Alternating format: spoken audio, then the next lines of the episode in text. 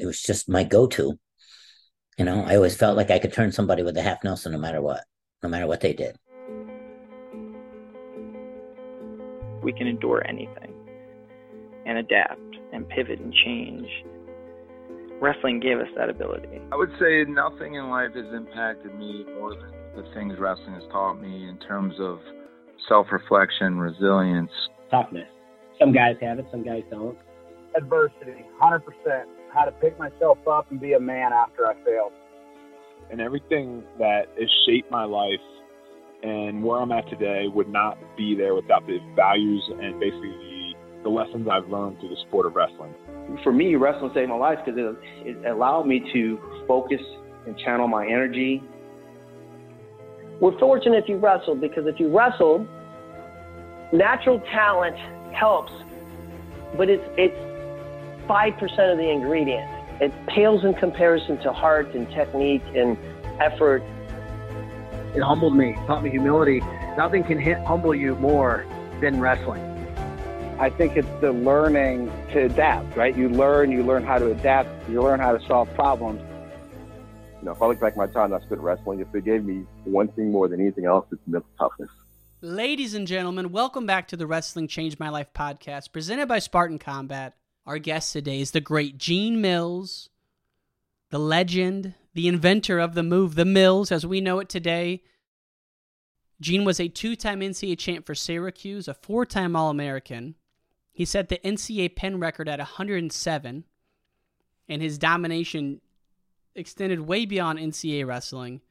He was a 1980 Olympian he won the 1980 Tbilisi tournament, which back then was tougher than the Worlds or the Olympics. He's won multiple World Cups. He's been inducted into the Hall of Fame, and today he's a wrestling coach out in New York. Absolute legend, and an honor to have Gene Mills on the podcast. Fan of the week goes to our friend L Eagle 85, who left us an Apple Podcast review, five star review, titled Awesomeness.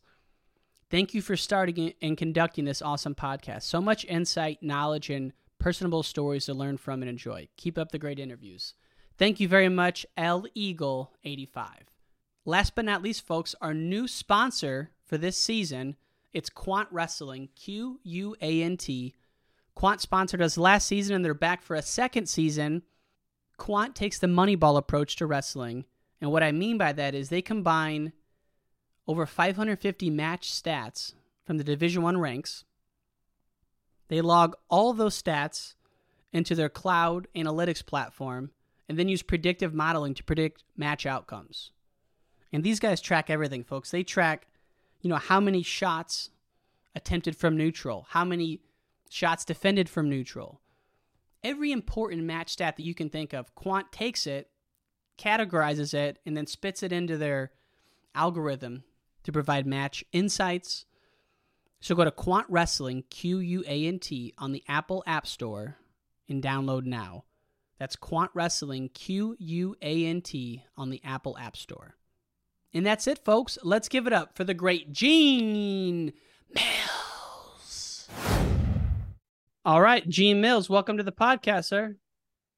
Thank you. Excited to have you a real legend in the sport. I want to go back to Jersey. Talk to me about stories of your father Eugene and you kind of working out in the basement as a young kid. Well, when I first started wrestling, my father wanted to teach me, so we'd roll around in the uh, living room. Obviously, my mother would yell at us. So we set up a bunch of carpets down the basement and we'd wrestle down the basement and he'd uh, teach us stuff and wrestle with us. And then uh, my junior year, um, somebody was getting rid of a wrestling mat. So we got that and put it down the basement. So we spent a lot of time down there. And what so, kind of, what were mats like back then? Was this like a mat like we have now or? Yeah, they were the Resilite mats, you know, the heavy ones, but it was, I don't know what it was, maybe a 10 by 12 or something like that. It was small, but it worked. A lot of mat wrestling. There wasn't a lot of room to do takedowns, but enough room to wrestle on the mat, which is where I like to be anyway. What kind of background did your pops have with the sport? So I guess my father in in high school he was 28 and 0 going into the semifinals of the states. Lost three to two in the semifinals, and he uh, the guy who beat him got the outstanding wrestler for beating him. And uh, then he went to the army and he wrestled in the army. And uh, you know, he just loved the sport. And was he the one who initially got you into wrestling? No. Um well I had two younger brothers, so we would we would wrestle in the living room all the time. But when I got to high school, um I actually was gonna go out for basketball the first day and the basketball coach said, uh, go down the hall where there were wrestling mats. And so I was kind of mad at him because I was like four foot 10, 88 pounds, but I was good. So I went down there and I just everybody I wrestled, I just envisioned it being the basketball coach, and I just wanted to torture him. so any any experience with wrestling before that, or was that the first time you got started? Well, they had two weeks of wrestling in junior high in gym class and phys ed class. So that was a lot of fun. But there was no place to do it. There was no place to go wrestle you know, where you could play basketball all year round. But there were no programs anywhere. So it's not like I could have jumped into a, a youth program or anything. So, and they didn't have junior high wrestling against other schools. All they had was a high school program back then. And what about off-season wrestling? Were you doing a lot of that in high school? Well, after my freshman year, yes. So I was big into baseball and I was on the, the town team, the high school team, and the all star team. But I wanted to work out every night. So I started kind of not going to practices and telling the coaches that I, you know, I had wrestling. Then I was missing some of the games because of wrestling. And I just fell in love with wrestling. So I just did that like 365 days a year. So what did you love about it? I loved the challenge. I loved embracing the fact that uh, somebody was a lot bigger than I was and stronger than I was, and I was going to figure out a way to sneak attack them and, and get them. You know, find a way to beat them. So now there are so many kids nowadays, they, they're so afraid to lose in front of other people. Me, I just embraced the challenge. You know, I knew my my freshman year when I went out, that we had uh I was four foot 10, 88 pounds, but we had a 122 pounder and a 148 pounder that were really, really good. And, you know, I would want to wrestle those guys all the time. I couldn't do much with them, but I sure as hell wasn't going to back down from them. And I just think it made me way better. You know, I always wanted to wrestle the best kids. So you had that fight and confidence within you even before wrestling, maybe. Mm-hmm. Yep. I like the challenge. A lot of kids nowadays are afraid of a challenge, and that's kind of stinks. It's like something that, as a coach, you have to try to talk them into embracing. You know. What do you think that is with kids these days? They don't. I think kids are a lot more self conscious now about uh, what other people think and I never cared what anybody else thought because I knew what I wanted. I knew I wanted to get better. It didn't matter. I'd I'd rather wrestle a better guy and lose than wrestle an easy guy and pin him just because to me it wasn't about my record. It was about getting better so I could beat the best kids. And I wouldn't I knew I wasn't gonna beat the best kids if you know if I ran away from the competition. So and once you got into the thick of it in high school, you're going out your freshman year, your sophomore year. How did you do at the New Jersey States, your junior and senior years? My uh actually by my sophomore year, I was um 24 and 0 going into the quarterfinals of the states, and I lost to two-time state champ in a close match. And then uh there were no wrestlebacks. And then my junior year, I got back to the quarterfinals of the states again, and I got upset by another guy who was undefeated. um, um, who he paid back quite a few times in college. But um, you know, he got a quick lead on me and held it off, and that burned in me. You know, I I I didn't want to ever lose that feeling of what that felt like because you know, my senior year, I just wanted to make sure that wasn't ever going to happen again. So, you know, my senior year, I did really well. I had, uh, I think, at a 31 matches, I pinned 26. I had I had one decision and one major decision. and I had what they called superior decisions, which was by 15 or more or something. So you're soft. Then, so no wrestlebacks at all, even for like semi losers, mm-hmm. or they got to go for third and fourth. Semi losers got to go for third and fourth, but quarterfinal losers did not get to wrestle back. Wow. So Man. So you're yep. so your sophomore year, you get there, you lose, and you're th- probably definitely thinking you're going to come back and win it. You know, your junior year. So when you lost your junior year, how did you kind of process that loss in the days after it? I was devastated, and I went to tournaments every weekend, hoping that I was going to get that kid that beat me because he scored five points right away. And as soon as I got up, I got two more. Next thing you know, seven one. I came back and was seven six, and I let him go with like eight seconds to go and took him down out of bounds. Took him down again out of bounds. I lost eight six. So it was. I knew I. I knew I could beat him. So I never got to wrestle him again until college, and then uh, I'm sure you know what those results were. So, and when did you uh, when did you start working on what was called back then the half Nelson system? Well, I almost had to develop it my freshman year in high school because I was always told you had to break a guy down before you could turn him. And being four foot 10, 88 pounds, wrestling guys that were cutting down from, you know, 120 and being a lot bigger and stronger, I couldn't break them down. So I just started stuffing their head and putting a half on and ripping them over. And then I pinned guys, and then my coaches would yell at me, saying, You can't do that. You know, you got lucky. Don't do that again. And then it was either do that or lose because these guys were just a lot bigger and stronger than I was. So I couldn't beat them. So I just pinned them, you know. So to me, it was easier to pin a guy than it was to try beat him. When did you start so, capturing the wrist? like on the the far side. If you're halving on this side, when did you start grabbing that piece of it? Um.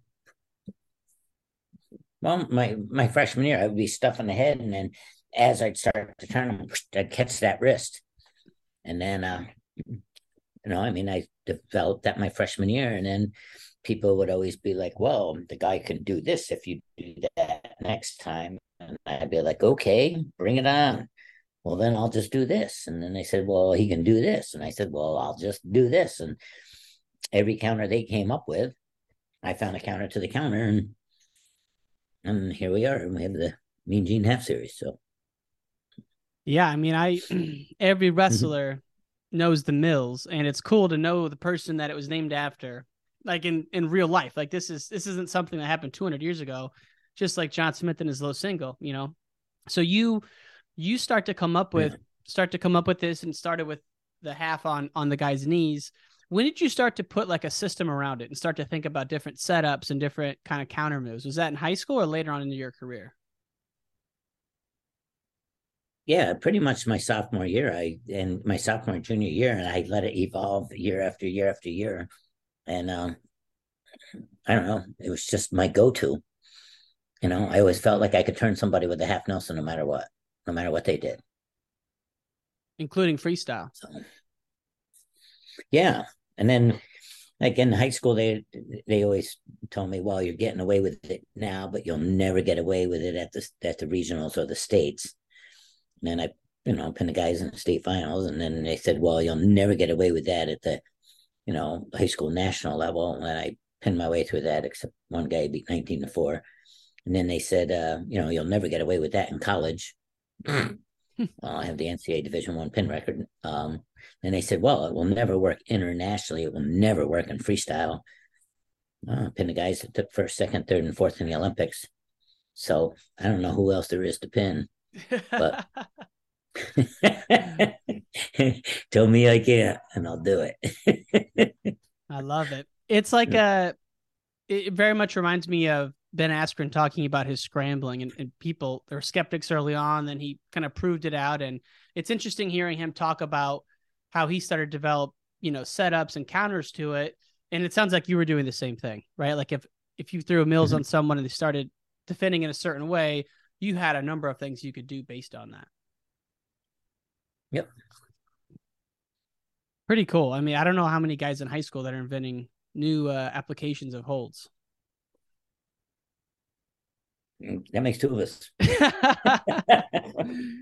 now, when you were coming out of high school, initially you were recruited by a kind of a local school, and that coach went to LSU. How did Syracuse get on your radar? Um, one of my friends went there, and he kept telling me if I don't go to Syracuse, he'll have to be the starting 118 pounder. he didn't want to be. he didn't want to have to lose that weight because he couldn't beat the 26 or 34 pounder, so he would have had to go down to 118. So he's like, please, you got to come here. And he goes, you'll do way better than me. And he said, plus, I don't want to have to cut that weight. So, were college coaches skeptical of being that you were a lighter weight wrestler coming in if you could even make the weight? Uh, yeah. Like when I went to Clarion, I think I weighed 106 on my recruiting trip, and they said I was too small. So, um, I was Coach Bob Bubb, and he's a great guy. I love the guy. But um, you know, he made a mistake, and you know, he just told me I was too small, so they couldn't offer me any money. So um, you know, after I took third in the NCAAs my freshman year, and their guy who lost to the reach to the NCAA champ in the quarters or semis the year before, they thought he was going to win the NCAAs. He didn't even place, and I took third, and I was like, "Yeah, too bad I was too small." You know, and Coach Bob has a great sense of humor. I love the guy, but um, you know, I didn't go to school there because he said I was too small. And then after I had signed my national letter of intent, I remember walking to the mailbox, coming home, and as I walked in the door, the phone was ringing, and it was Larry Sciacchetano from Montclair State who just went to LSU, and he had offered me a full ride, and I, I was like, Shaq, I've been, I want to go to Montclair State to wrestle for him, and um, but when he left, you know, I didn't hear from him for three weeks, and I didn't think he was going to call me, but he just called me about 15 minutes too late, which, you know, wow. you know, but I mean, I, I love what I did. I probably I wouldn't change it for anything, but at the time, I probably would have chose LSU just because I wanted to be coached by Shaq, uh, Larry Sciacchetano. How did you know him growing up? Or what made you um, want to wrestle? I lived about, well, I lived about 20 minutes from Montclair State, and I lived in Pompton Lakes, New Jersey. And I would go up there, and, uh, you know, in high school, I would go up there and I would go watch their team wrestle, and everybody was really nice there. I liked it, and I was very family orientated, and I wanted to be close to home. I wanted them to come be you know, come to be able to watch me wrestle all the time. So I thought it was like a perfect fit. And back then, if you wanted D three nationals, you could go to the Division One nationals. Now, now they don't let them do that anymore. So that's kind of a shame because I think there's a lot of kids that you know could do something. You know? Yeah, no, no question about it. I think you know you look at the guys who did come through Dan Russell, Tim Wright. I mean, there's and you know, of course, Carl Haselrig, right? That's the guy they they kind of they call it the Haselrig rule. Why they stop letting programs do that? Yeah, but why? I know. I don't know. Yeah, I'm with you. I think it'd be there's no no fan at Division Ones would be angry if they saw a D two or D three guy there. It would just add fun to the tournament to follow that guy through and see how he does. Yeah, look at Cal State Bakersfield back then was Division Two. You know, uh, they had Joe Gonzalez, Johnny Azevedo, Stephen Neal. You know, Oh my god, those guys were awesome. You know. Yeah, killers. And then Joe Seay goes to Oklahoma State. You know, and it, that, that he was the one who was coaching those guys at at uh at Bakersfield or Fullerton, I believe it was. Yeah. So when you get to college, yeah. what was the? Uh, I'm just curious. What was the Syracuse wrestling room like back then? What did it look like?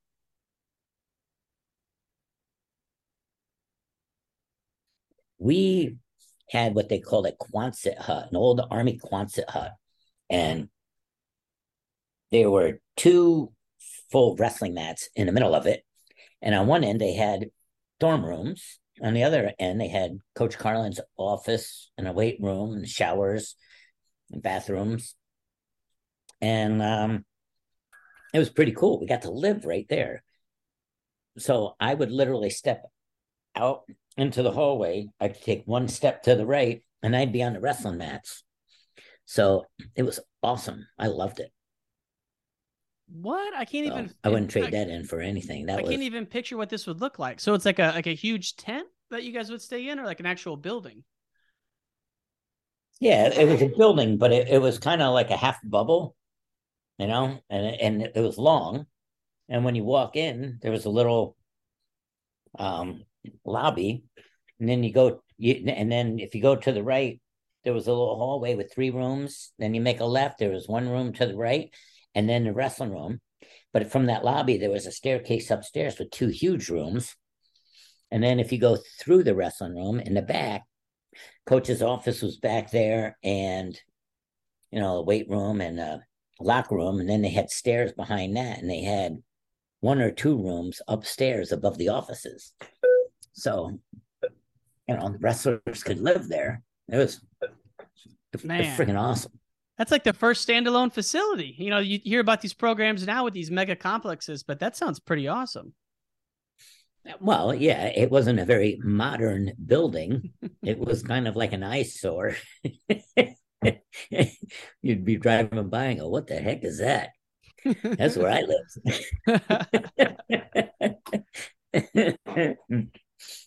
and and for you guys, what was the pra- practice structure back then? A lot of drilling or mostly live? Um, we we always had uh, you know, assistant coaches that taught us some good technique, and we uh, drill the technique, and then from there we we do a lot of drilling, and then we do a lot of technique situations to live. So, mm-hmm. I I really like that. So, and one of the main, or not maybe not the main, but one of the technicians during that time was actually from Iran Coach Hamid. How did that all get situated? So Hamid Kermanshah um, wanted to come to the U.S. and he wanted to get a green card. So we helped him get a green card, and he was phenomenal. He's he was unbelievable, and I think Hamid was there for eight years, and in eight years, I never took him down. What? Not once. Nope. And I, you know, I had made the Olympic team. I had won World Super Championships in Japan, put my way through it. I had won a World Cup a few times. I I just couldn't take Hamid down. And uh, I remember one day we were training for the 84 Olympics and we had a bunch of really unbelievably great USA wrestlers there. We had four time NCAA finalist, two time national champ uh, Darryl Burley there. We had uh, Pete Schuyler, who was third a few times. We had Joe Corso, who was second in the world. We had Ricky Dellagatta, who had pinned Bela Glazov a couple times. We had Andre Metzger, second in the world a few times. Myself, and we are all going round robins with Hamid. And Hamid just kind of toyed with us. And um, he wasn't even trying. He, what? He never exerted himself in practice. I never saw Hamid try ever. And uh, he would he would let you he would let you take his leg, pick it up over his head, and he'd just look at you and say, Five bucks says you no take me down. And we couldn't do it. and, and uh, it was just crazy. And I remember, you know, that was probably my eighth year of being coached by Hamid. And I remember going as hard as I could after him. And, you know, I was getting so frustrated and upset. I'm like, I can't believe I've never taken him down. And so next thing you know, I have like tears in my eyes. I just couldn't believe it. How can I pin all these guys, pin everybody in the world, and I can't even score a takedown on them? And then he looked at me and he's like, "Oh, you okay?" And I, I was like, "It's freaking bullshit." You know, I have, I've never been able to take you down. It goes, "Oh, you disclose, you disclose. Oh, come on, you you got to try harder." You know. He goes, come on, let's go, let's go. And he let me take him down. He goes, oh, look, see, you did it, you did it. Come on, come on, let's go again, go hard, hard, hard. And he let me take him down again. Then he let me do it again. And then I got up and then I lost it on him. And then I kind of used some cuss words and said that was freaking bullshit. You let me take you down and you know it. And he goes, no, you did it. I'm like, yeah, right. Yeah, I can't get one in eight years and I get three in a row. Sure, I did. But he was just trying to make me feel good because he was, you know, sweetheart of a human being hmm. to like to make you look stupid.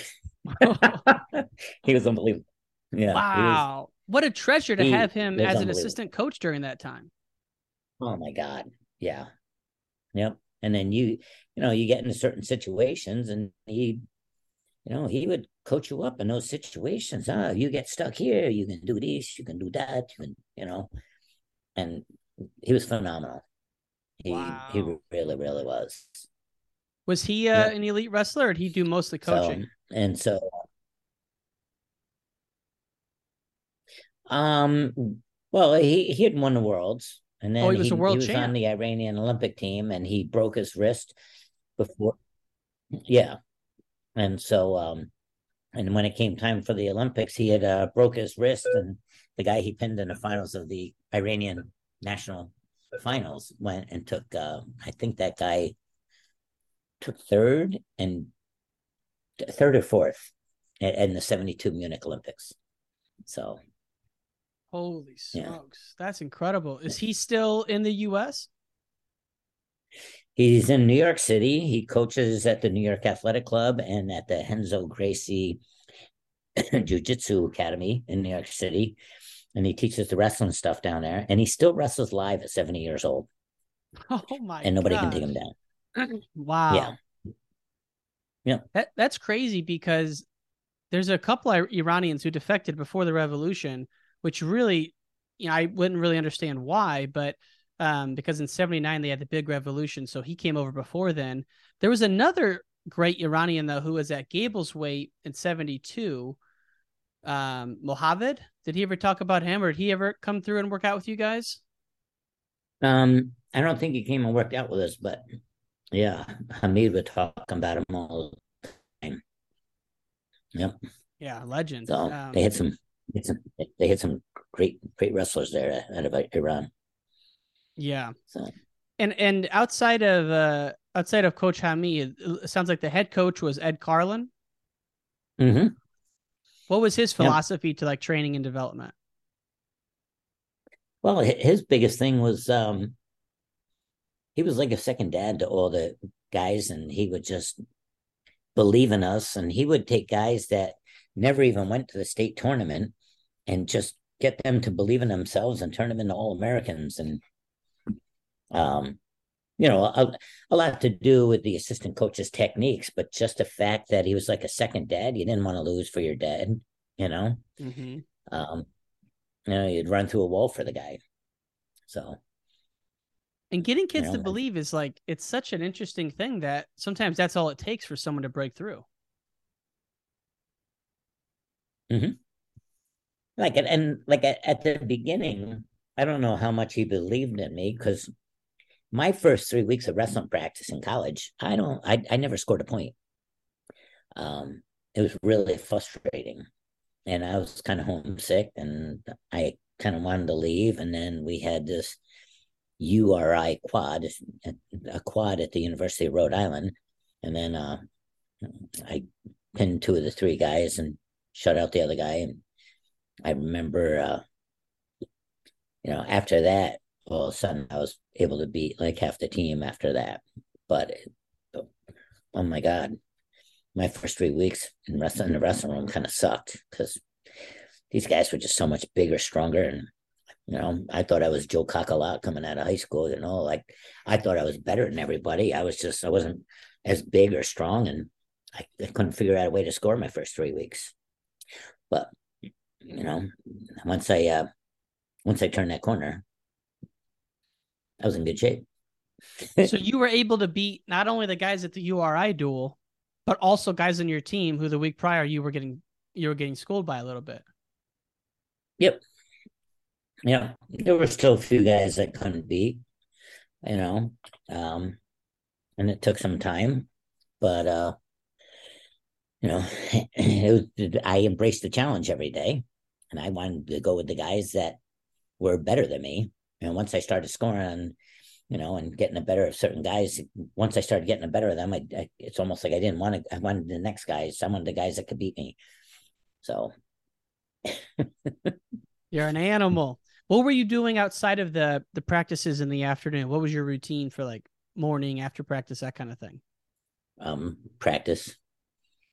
So I'd get up in the morning and I'd work out and then go to class and then I'd go to practice and then I'd go to dinner and then I'd go to practice and then I'd hang out with guys on the team and then sometimes I'd work out at midnight. I mean, I just loved it. I, I lived in a wrestling building. I I had access 24 hours a day. Wow. So it, it was pretty cool. There's a lot of times I'd work out three, four times a day because I could. I step out my door and literally I didn't even have to step into the hallway. I could stretch my foot out and step on a wrestling mat, and there would be two full mats, and it would be like, "Hey, who wants to wrestle?" So I'd be constantly trying to find somebody to wrestle with me. I just can't believe so, that that was your your wrestling room setup. I I wonder if there's any pictures of that building online anywhere. Um, let's see. I might be able to pull up some of them because the having yeah, the dorms was, there is really nice. Oh my god, it was so awesome. Um, let's see, wrestling pics. I know I have pictures of when they started tearing it down. Oh, it's torn down now. I didn't want to ask. Yeah. And did the coaches live there too, it, or just the wrestlers? No, just the wrestlers. the coaches had families. That's the last place they'd wanted to be. Shoot. You can send it to me after if you have it. No big yeah. deal. Yeah, it's uh yeah, it's just like an old army Quonset hut. It was it was pretty wild. Yeah.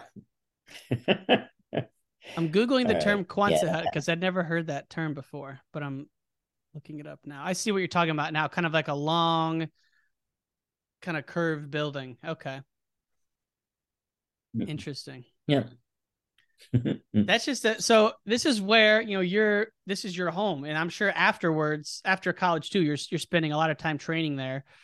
I want to go to a couple quotes I found about an article that was written about you in 1981.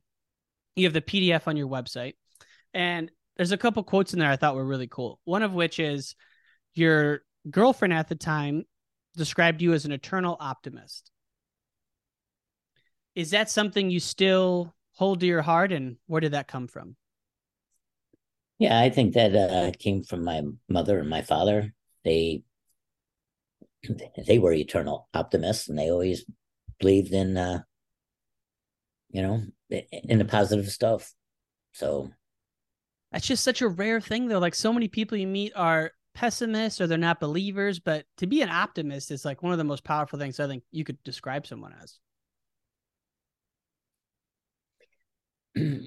well i always believed i could do it so no matter what it was you know i mean i I believed in myself.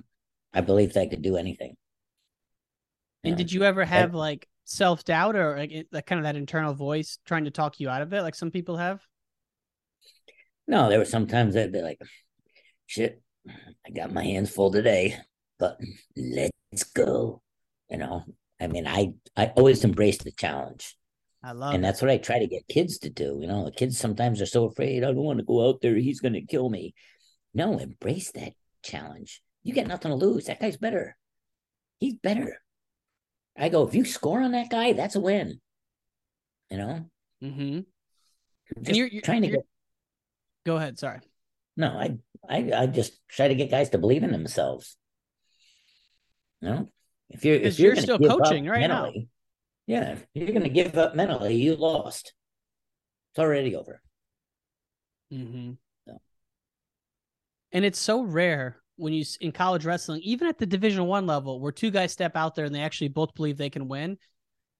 You know, you see in the semis, the quarters, some dual meets, but you know they're usually the great guys in college wrestling really know they they can win.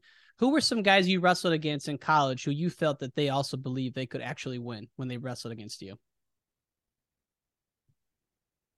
When they wrestled against me, Yeah, like who were some guys who you went out there with and you know that they actually believe they can beat you? Because I'm sure your reputation preceded you. A lot of guys you wrestled, they probably didn't think they could actually win, and you just smoked them.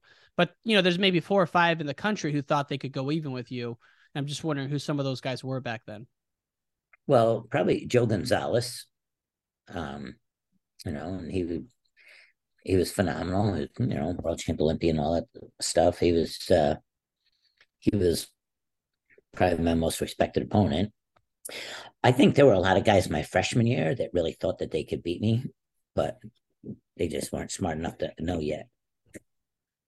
they, that wasn't going to happen.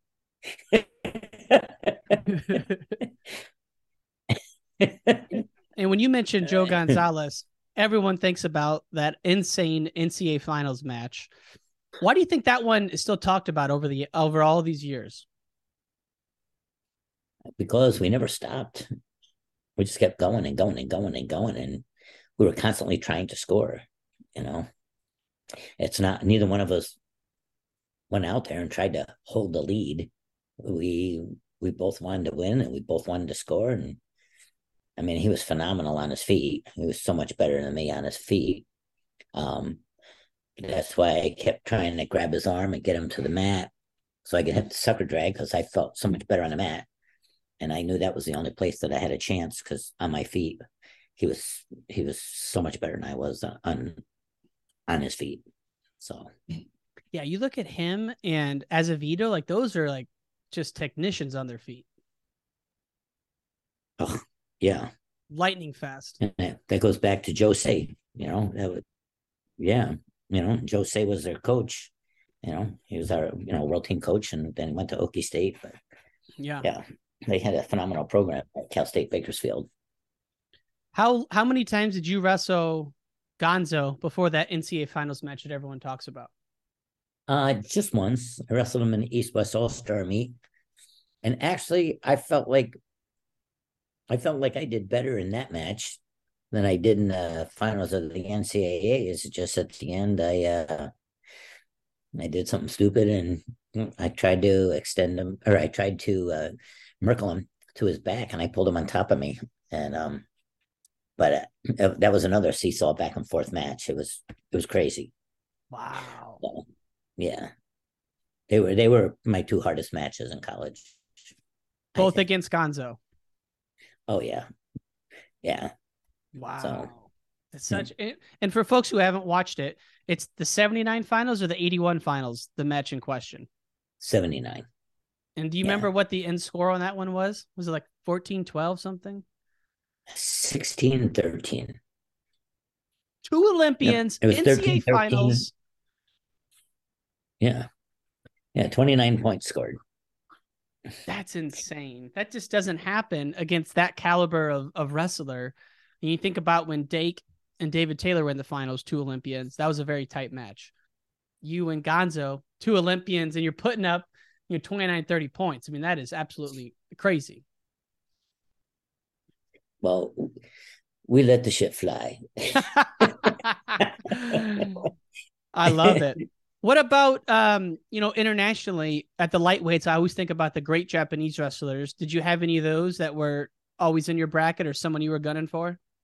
hmm So I um I wrestled that Yuji Takada, who was a four-time world champ and Olympic champ, and um with eight seconds to go, it was fifteen. It was 15-11 him, and I gutted him twice to tie it. but it was in Japan and they went like this.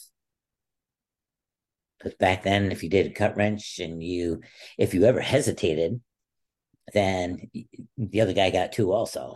But I didn't hesitate. But, oh, really? Oh, back then, if you did a gut wrench and you hesitated for a second before you ripped it all the way through, yeah, they'd give two to each guy. Two and two. So it had to be one continuous motion. And they said that it wasn't. Now, with eight seconds to go, you got a guy twice. You know it's continuous motion because.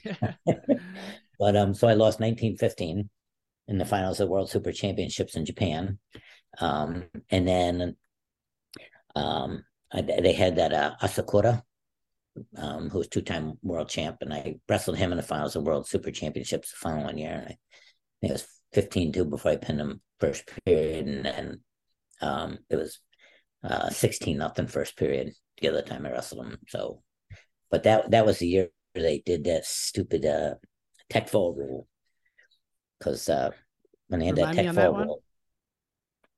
Well, um, in in 1981, um, the Russians went to the International Olympic Rules Committee and said that Gene Mills was bullshit, 15 points in finish. And so they changed it and made it, uh, they called it a tech fall rule. But Milan Ercegan, who was the president of FILA at the time, he would always tell me, Mills, you pay my ass. I said, why? He said, oh, Russia, always, you know, change rule, change rule, change rule.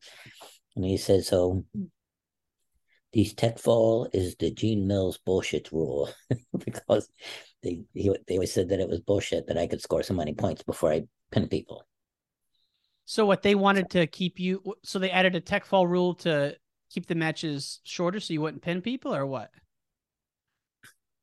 No, I mean- like uh, like one year at the at the freestyle nationals, I scored seventy two points, sixty three points, seventy two points, you know, forty nine points, and then at the World Cup, I scored 43, 45, 35. and they just you know, and then when I was wrestling a lot of the Russians, world champs, they would they would be beating me, you know, in the first minute, you know, like six nothing or whatever, and then next thing you know, it would be eighteen to six or twenty to six, you know, and you know, and, and they, you know, it would just poof on a on a drop of a dime, like in thirty seconds, I'd score all those points. So they didn't like that, so they wanted to just make it a fifteen point thing and you know call it a match. Wow. So Wow. so Milan Ercegan, who was the president of FILA at the time, which is now UWW, would always call it the Gene Mills bullshit rule. Were things uh, as So- screwy as they were in the 2000s with FILA in terms of rules and, and referees and, and the politics of it? Or not so bad then? Yeah, it it was it was kind of crazy. It was it seemed like they were always changing the rules and I never knew the rules to begin with. And then they're changing them all the time. I'm like, I thought and they're like, no. I'm like, okay, whatever. I you know, I just went out there and tried to smash them. I figured if something was illegal, they'd stop it.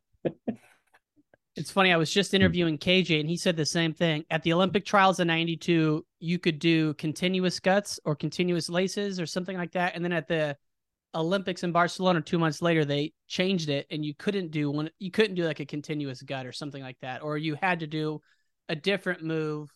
You couldn't do two guts in a row, right? So it's just like so many weird things like that happened, uh, you know, over 30, 40 years of international wrestling. Crazy rule stuff. Yeah. Yeah. Now, what are the super championships you keep referring to? Um, back then they did a, a thing called the World Super Championships where they only invited the four best guys in the world at each weight class. So it wasn't World Championships where you had to go through three days of wrestling. You just went in there and you, you had the four best guys in the world. You, you wrestle all three of them, and it's almost like a round robin. Okay, let's see who's what you got. So it was fun. It's really fun. Is that where Randy Lewis wrestled Sergey? Beloglazov, or did I don't know if they Um, re- maybe they didn't wrestle actually because Randy. I remember Randy telling me about a tournament in Japan called the Super Worlds, and I didn't know what he was talking about. But as you're talking about, it's coming Mhm. back to me a little bit. It's called the World Super Championships. Yep. Wow. Okay. Um, and now what you were when you made the team in 80, were you at 114 and a half? Ouch. Yes. Was brutal. How? Talk to us about where did you start at when you would come down for that? 172. No, seriously, 172. Oh my god. I mean, what? But I was solid goo. Solid goo.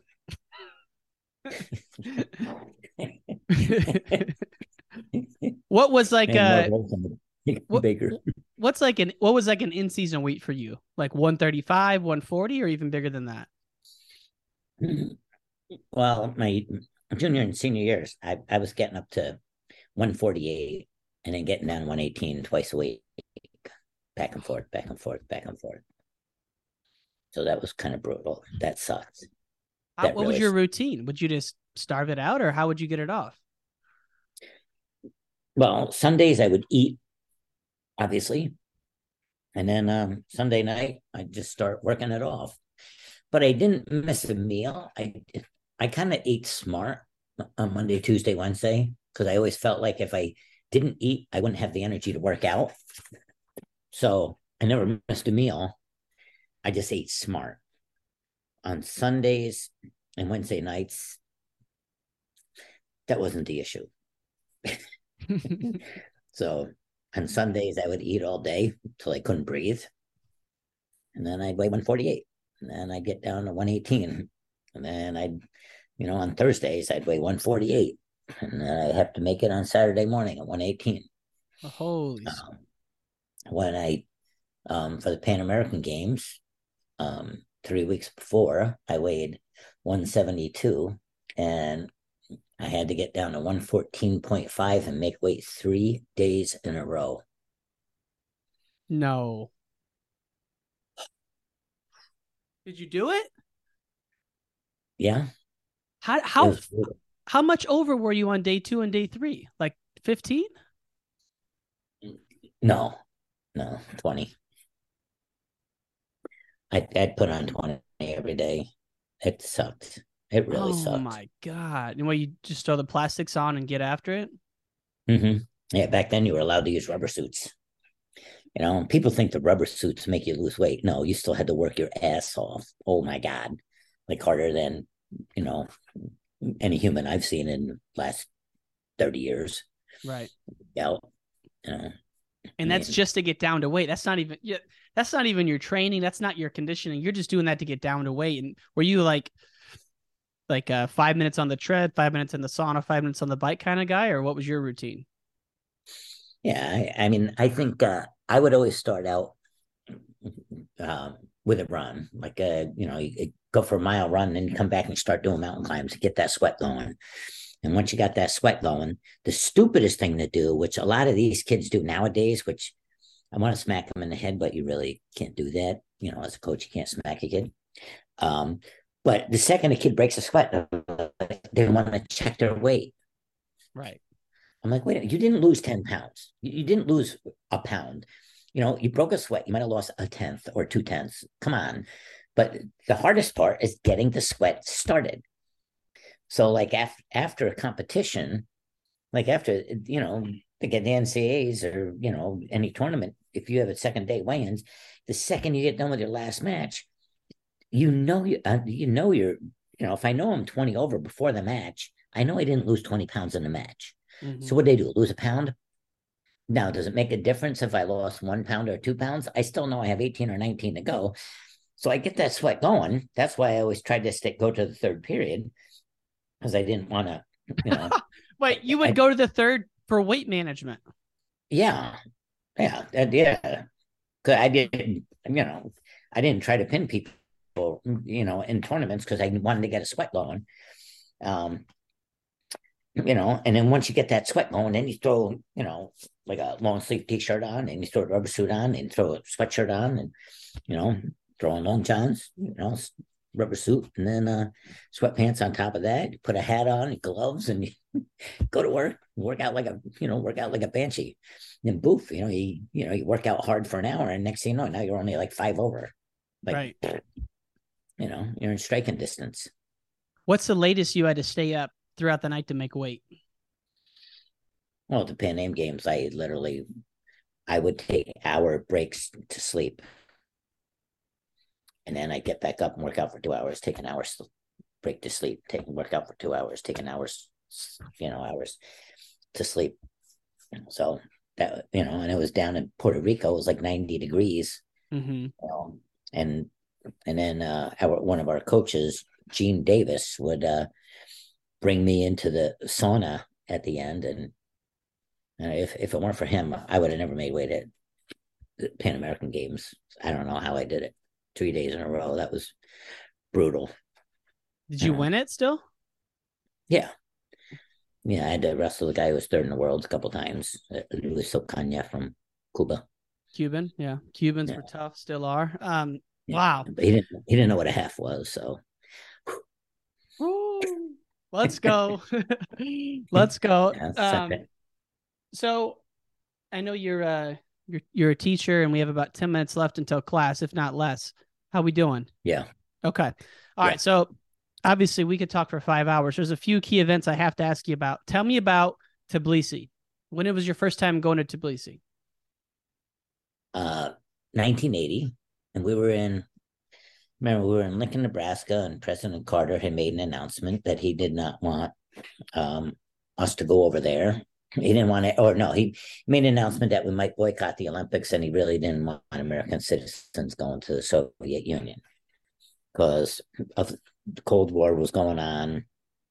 You know, Iran had just taken over the U.S. embassy in Tehran. We were going to be 125 miles from the Iranian border in, in Tbilisi, Georgia. Um, well, the hostage then, crisis was going on. And yep, so the hostage crisis that happened in December and then we went we went to Tbilisi in January, and the Russians were taking over Afghanistan. So President Carter, you know, was didn't want anybody going over there for the Olympics because we wanted to try to hurt their economy, and then he didn't really want us to go. So I started thinking about it, and that movie had just come out, Midnight Express. I don't know. If Haven't watched it. To remember that. No. You've never watched it. No. Well, it was about some guy tried to smuggle drugs out of Turkey and they held him hostage and tortured him. And I started thinking about all that stuff. I didn't want to go there. I didn't want to be held hostage. I didn't want to get killed. I remember calling home, talking to my mother and saying, Ma, you know, I don't know what you think, but I don't want to be held hostage and I don't want to get killed. And she's like, honey, don't go. And I talked to my father. I'm like, Pop Tart, what do you think? And he's like, don't go, boss. You know, I talked to my high school coach and my college coach, and they all told me not to go. So I remember talking to our coach, Stan Dziedzic. And I'm like, uh, Coach, I don't think I'm going to go. And he started yelling at me. He goes, What do you mean you're not going to go? He goes, I've been there four or five times. He goes, It's safe. He goes, You got to go. And, you know, next thing you know, he's one minute yelling at me. Next minute, he's got tears in his eyes. He goes, You don't understand. In 22 years, we've only had four Americans ever win this tournament. You know, we've had Olympics where we'd have three or four champs. He goes, but we only had four winners in, in 22 years because they have the best of the best of the best there. It's not like the World's Olympics where there's one guy representing Eurasia. They had all those national champs and, you know, and sometimes the top two, three guys. And when he he looked at me and he goes, "You don't understand." He goes, um, "You know, this is the hardest tournament in the world." And he goes, "And I honestly believe that you could kill those commies." And when he said that, I was like, kill the commies. Let's go. In. Let's go. And that was it. And so, you know, and at this point, uh, they hadn't boycotted the Olympics. They're just talking about it, right? Correct. Things are heating up we, a little bit. Yeah, and we when we first flew over there, um, one of the first places that we went to, they brought us into like this conference room, and they had like these double doors, and they closed them, and they had like the hooks coming out and they took a big board and put it there and they had guys standing there with Uzis and they were asking us, what is this that you might not be coming back for the Olympics? And we're like, oh no, we're coming back. And I remember Coach Dziedzic telling them that we were, you know, we won't let President Carter stop us, that we would go to Germany two weeks earlier and then fly from there if we had to, but we're coming back. But um, it's kind of scary. You know, they were pretty offended that we were talking about not going.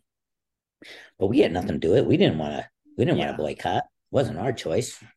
Like you guys had, yeah, like you said, like had anything to do with it. Not even like I don't think they realize how big the you know the the, the powers that be are here. So when you get Yeah. there, and to your point, I don't think people realize when the Soviet Union was going on, all those republics were in the USSR. So to make the Soviet team was really an incredible feat. But to your point, at the Worlds, you only had one of them. You didn't have the Azerbaijani. You didn't have, um, what? Who? Who are some other ones? Kazakhstan. I mean, Ukraine. I mean, it goes on and on, right? All those countries are solid wrestling. Georgia. All right. So, but at the Tbilisi, Yeah. they're all in that tournament. And back then, they were using something called the black mark system. What's that? So the black mark system is, um, if you got beat, you got three black marks, and the winner got one, and that's the way they used to do the Olympics. And that's kind of think about Gray Simons. Gray Simons was six and zero at the Olympics, and had six six decisions. So he got a point each time. So he had six wins. And he was out of the tournament. What? That doesn't even if you seem fair. six, if you have six, if you have six bad marks, you're done. So, if you beat a guy by um by I think it was twelve or more back then, or eight, if you beat him by eight or more, you got a half a bad mark. If you beat him by twelve or fifteen, whatever it was, or more, or pin them, you got no bad marks, and the other guy got all four of them. So, I mean, you know, I, I pinned Right. everybody except in the finals. I had to wrestle that uh that Urali Shagayev, who beat Beloglazov by a major decision the year before, What? and they didn't let him go to the Olympics because they said he was too young. Um, so I had him in the finals, and he had beaten everybody by 20 going into the finals. And um I I didn't pin him. I was beating him 18 nothing at the end of the first period, and they disqualified him beginning of second because he was just running away because he he didn't know what to do with me because Wow. just kind of beating him up. What was like the Well, and for folks who weren't there, give us a little bit of the atmosphere. What, what was the crowd like? What was the venue like? I mean, were they way into it, or was it a little? everybody was wearing black, brown, or gray. There were no colors whatsoever. So, yeah, and I I've got my class coming in. No problem. I'll let you go. Gene Mills, we got to have you back on, man. It's been so much fun just to talk about some of the early parts of your career. Thank you so much for your time, sir. I greatly appreciate it. My pleasure. Thanks for listening to this episode of Wrestling Changed My Life with Gene Mills. This episode was presented by Quant Wrestling. Quant is wrestling by the numbers. They combine data analytics with the great sport of college wrestling. They track and time every activity in a wrestling match to produce 550 stats that update on a daily basis once we get into the thick of the NCAA season. Go to Quant Wrestling on the Apple App Store now to sign up. And that's it, folks. We'll see you next well, excuse me, later this week. We'll see you later this week for another episode of Wrestling Changed My Life. Peace.